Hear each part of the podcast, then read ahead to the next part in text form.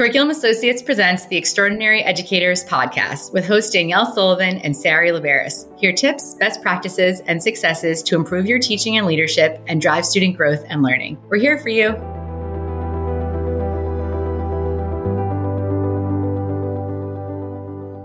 Hey everyone, it's Sari. And today we are joined by dual language teacher Laura in Arizona. Laura provides so many best practices and strategies that you can use with your students as you're thinking about teaching academic language, whether or not you're in a dual classroom or not. We hope you enjoy our conversation with Laura. Here it is. Hey Laura, welcome. So great having you here today. Hi ladies. Thank you for welcome uh, or having me here today. I'm so excited to be here with y'all. Of course. So talk to us. What's on your mind? How's your year going? It's going great. Our school district is on extended break right now, which is amazing because we do have an extended school year. So I'm in a two week fall break and I'm loving it. This is our second year that our school district is doing this. And that fall break is so much needed and I love it too. That's so nice to t- kind of just like close out the beginning of the year. And then when you come back, I'm sure you feel like you're in the swing of things with your students. And I can see from your smile that this break is very much needed. So I'm glad you have some time to yourself. Yes. And you know what? It's interesting that you put it that way because it is. It's, it seems like we wrap up quarter one, then we walk right into quarter two, then winter break, wrap that up walk into quarter three, then spring break, wrap it up. And so we actually have our three extended breaks set up that way. And it's almost like wrapping up each quarter and the kids come back ready to learn. All of us are refreshed and it does make a difference in my opinion. yeah, that no, that that's so fun to have those bookends at the end of each quarter. I know where we know you're super active on social. We will link Laura's Instagram in the show notes. Everyone should go follow her. So many best practices and strategies and tips that she shares. But I know you wanted to share something that you recently saw on social with us. Yes, I love social media. I think it's a great way to not only network but connect with other educators and just share different ideas. I interesting. I came uh, last night. I came across a quote on social media from another education Instagram account that says, "All educators are language educators. Language is central to all instruction." We cannot assume that presenting content to any student without being intentional in attending to academic language and meaning making is an effective means of teaching. And that just hit hard or home for me because as a dual language educator, language is central to all of my instruction. And I just loved it. Yes, so, so true.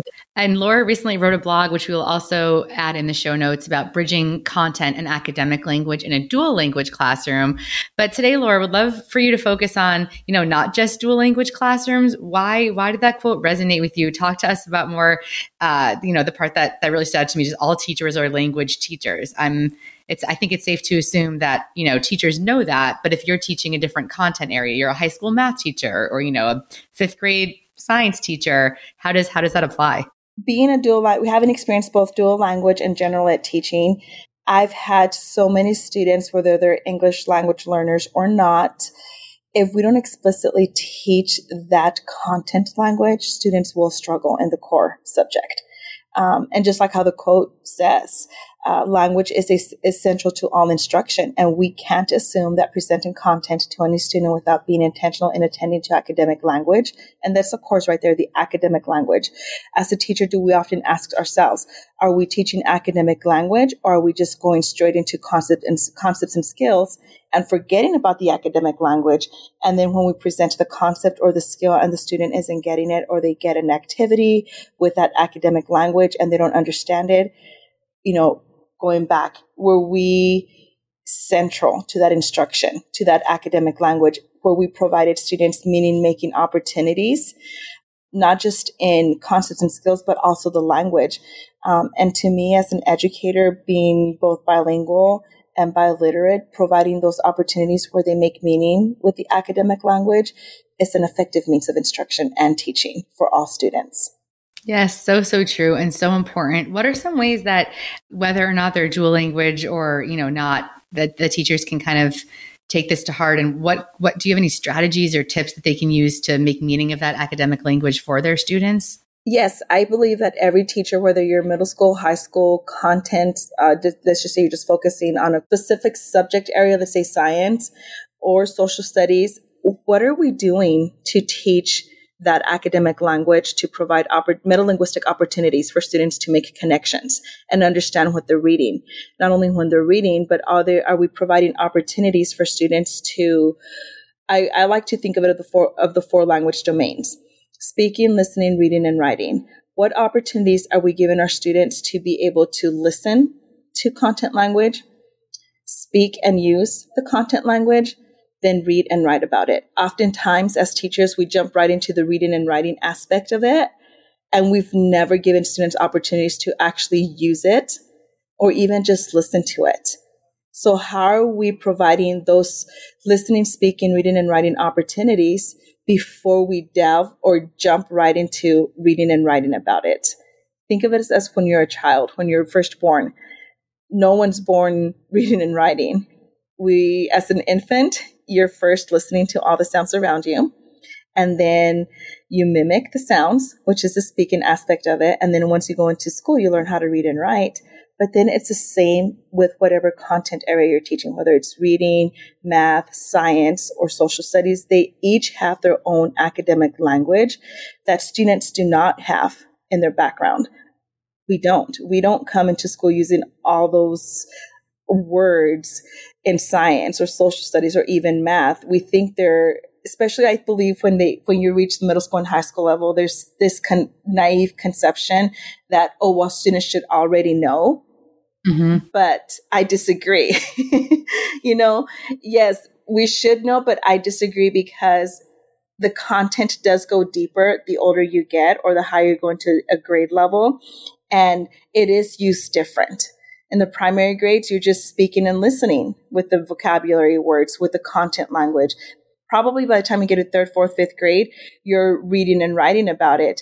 But then I would like to think that by the time you reach middle school and high school, you're doing all four with the vocabulary words, with the content language, and what opportunities, again, are we providing students to use those four language domains in our lesson planning?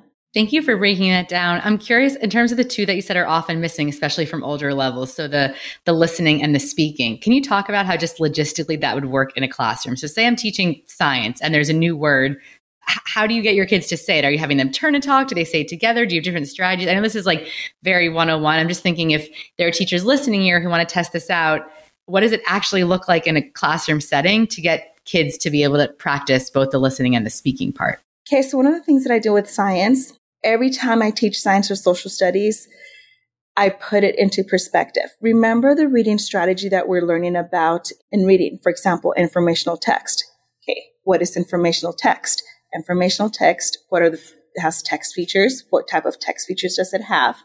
So whatever reading strategy we're learning about in reading, I explicitly tell students that strategy can be applied and transferred into science and social studies. So as we read our article today, I want you to think about the strategies that you're learning to use to analyze text, understand context clues, because we're going to do that in science as well. But even before we go into that aspect of it, we have our vocabulary words in science, our content language in science. I start using it and I just start talking about it. And once I start talking about it and make it part of my vocabulary as a teacher, I will, a strategy that I use in a dual language classroom that I believe could also be used in a regular ed classroom is what do you guys think the meaning of these words are? So then I do this mm-hmm. thing called carousel. And there's about, let's say select five vocabulary words in that content for science, whether we're learning about rock formations or the life cycle or social group behavior. Whatever my five vocabulary words are, I will write one in an anchor chart and then I play music. And when the music stops, students walk around, they stop on a chart and they write what kind of like a KWL chart. What do you think yep. this word means? And it's uh, whatever color. For example, what we think, everybody will have a red marker or a red crayon or a red color pencil because red is, this is what I think this word means. But they've heard me for the past day or so of instruction, the last two days, they've heard me using just the words. I don't get, I don't front load them. I just talk and use the words. And once in a while I have a student, what does that mean? And I will give an example, but not, but not the exact definition. So they right. we do carousel And then they'll have a turn. Okay, that's what you guys think it means. So then they get into groups for the next activity. They get into partners. I randomly select partners using Class Dojo or some kind of random internet. Uh, for me, I prefer Class Dojo because I'm an elementary teacher and Class Dojo has that uh, tool maker. And they'll get into partners. And as partners, they will look at the definition, not in a dictionary, using context clues. Mm-hmm. In the article that they read, why context clues? Because that is the strategy that we're learning in reading. Got it. Yep. So see how I didn't have to teach context clues in science because I'm teaching that in reading. So now they're transferring their context clue strategy, how to identify a word or the meaning of a word using context clues from reading, and they're transferring that skill to science. And so using context clues from their article, they will change now to blue, for example. Now you're going to get a blue crayon or a blue marker or blue, something blue, because now you're using context clues to identify the meaning of the vocabulary words. And then again, we do carousel. But this time they're doing carousel with their partners. And whatever definition they wrote based on the context clues from the article, as the partners, you know, see the speaking and listening to each other right there, but in a way they're also reading and writing. They walk around and they write in that anchor chart their definition based on what the context clues was.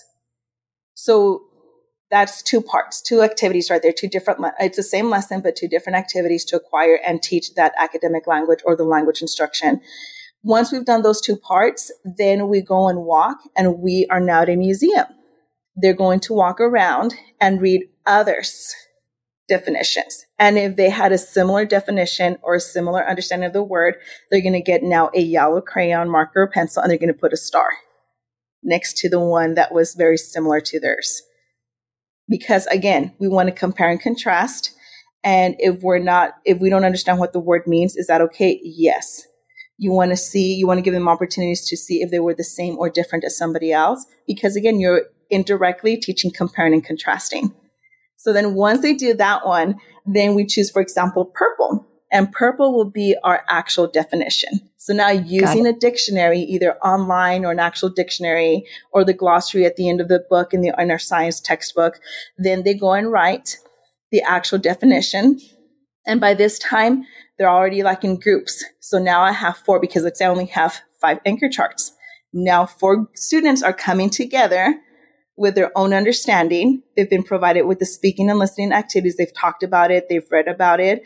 Context clues. Now they're in, in, a, in groups of four. For example, you have 20 students. So now you have four students together working to find the actual definition of the content or the academic language. And then they walk. Once they find it, they go to that chart and they have to work collaboratively and write that definition on the anchor chart.